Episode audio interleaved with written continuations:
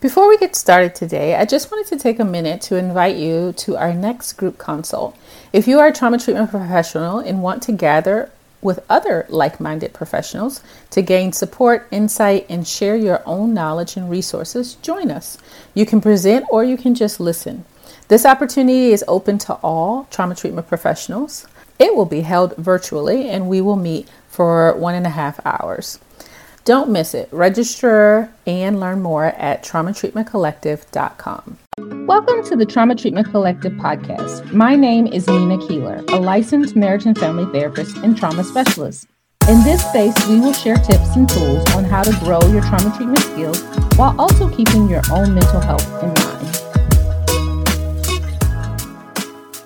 Today, we're going to talking about where do you start in trauma treatment as a trauma therapist. Um, one of the things that I find is because trauma can be so complex, and if you've been a part of the community for a while, you know I talk a lot about the complexities of trauma. Um, it can sometimes be kind of a little bit fuzzy of where you should start or where you should um, begin the work of trauma treatment. And so today, I want to talk a little bit about the importance of kind of doing some assessment, taking your time, really assessing where the client is, and then that's going to give you clarity on where you should start. So, when you think about trauma, you think about there's a lot of different, what I like to call choice points. I could go this direction or I could go that direction. Um, and when you are trying to decide what direction to go, there's some things that I want you to think about and consider. One of the things I want you to think about is just your assessment of the client's safety. Does the client feel safe? Do they feel safety within themselves? And do they feel safe within the relationship um, that you have with them?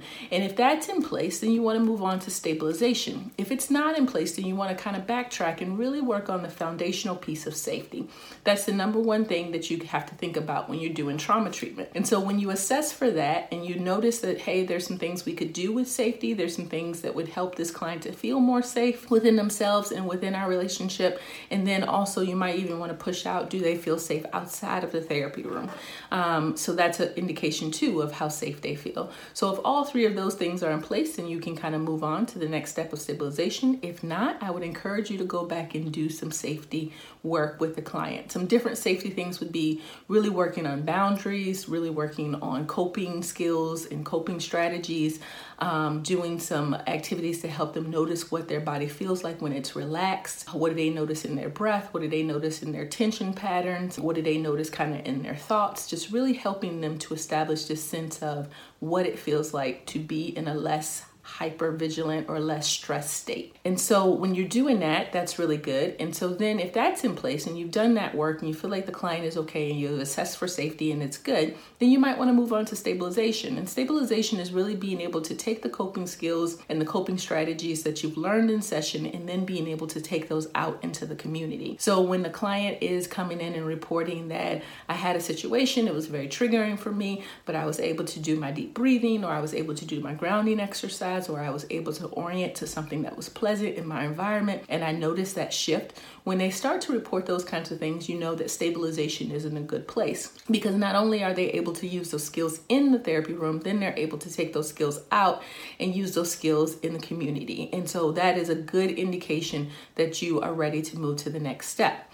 Now, if all of that is in place and the client has good safety, they have good stabilization, then I would encourage you to start processing some of their past trauma. This is one that can be kind of tricky because the way that trauma links up in the brain is what fires together wires together.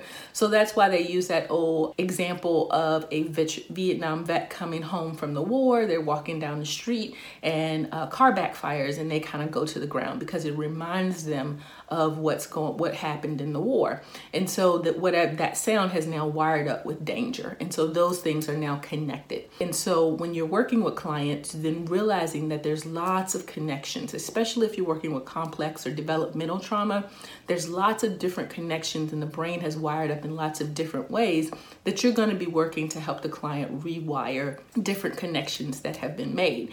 And so as you're working on trauma, you can kind of get in there and you start to realize we're going off in all these different directions and they're talking about all these different things. Um, but it all started with this one thing um, that they talked about, or this one event, but then that linked up to something else and that linked up to something else and that linked up to something else. And before you know it, you feel like you're going in five different directions. One of the things that I would encourage you to do is work an event and work from the outside in. Um, in somatic experiencing, they have what they call kind of the trauma timeline. And so the idea is, is that the, the most horrific part of the trauma is in the middle, and we call that T0. And then you work your way out to T plus one, that's time after the trauma, and T minus one, that's time before the trauma. And really, the idea is to work your way from the outside in. So, if a client's talking about a time where uh, there was a horrific incident with their parent, and their parent did some um, sorry about that, that's my cat. But their parent did some things that were um, threatening to them, and they're reminded of that. Then, really talking about that and helping them to think about okay, what was that day like? What do you remember about that day? When did you wake up? And so you're kind of pulling them out to T minus you know 10 maybe um, to thinking about the beginning of that day and what they were doing and who they were enjoying and really resourcing the client and helping them to really notice that everything about that day wasn't horrible. It was just this one incident. And so by the time that they get to the actual incident that they consider to be the traumatic incident, it doesn't have as much sting because they have resourced themselves in.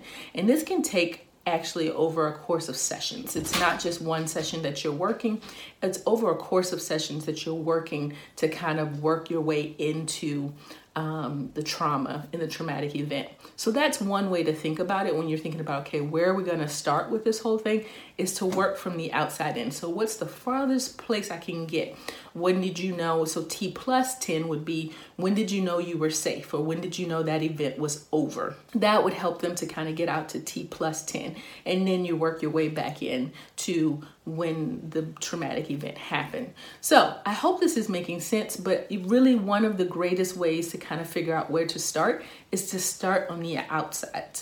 Um, if you try to start with the most horrific thing, it sometimes can be super overwhelming to the client, and so therefore that can cause risk of re-traumatization.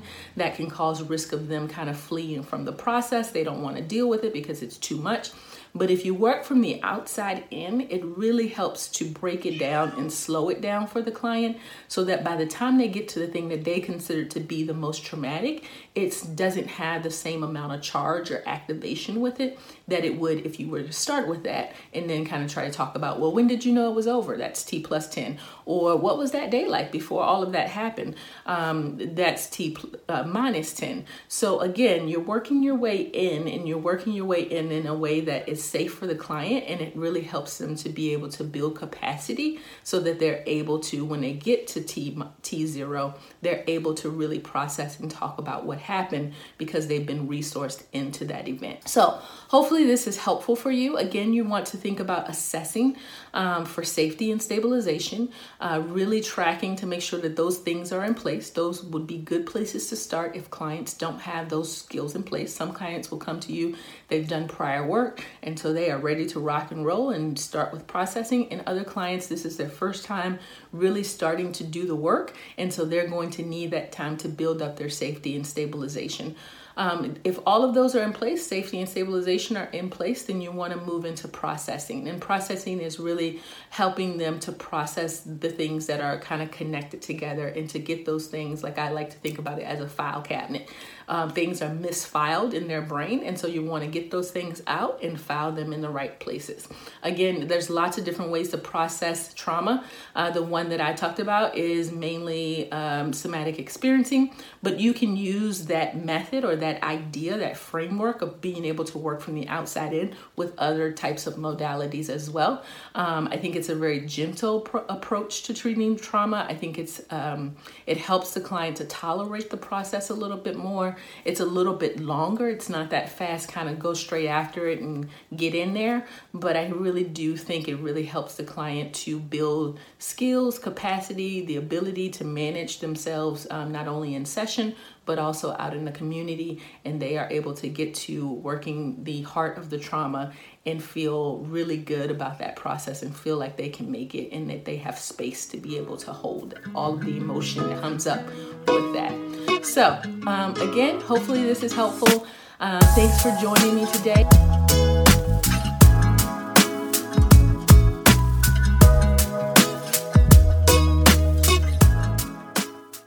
Hope you enjoyed our episode for today. Just a quick reminder before you head out, just make sure you head over to the traumatreatmentcollective.com to learn more about our monthly group consults. We would love to have you join us.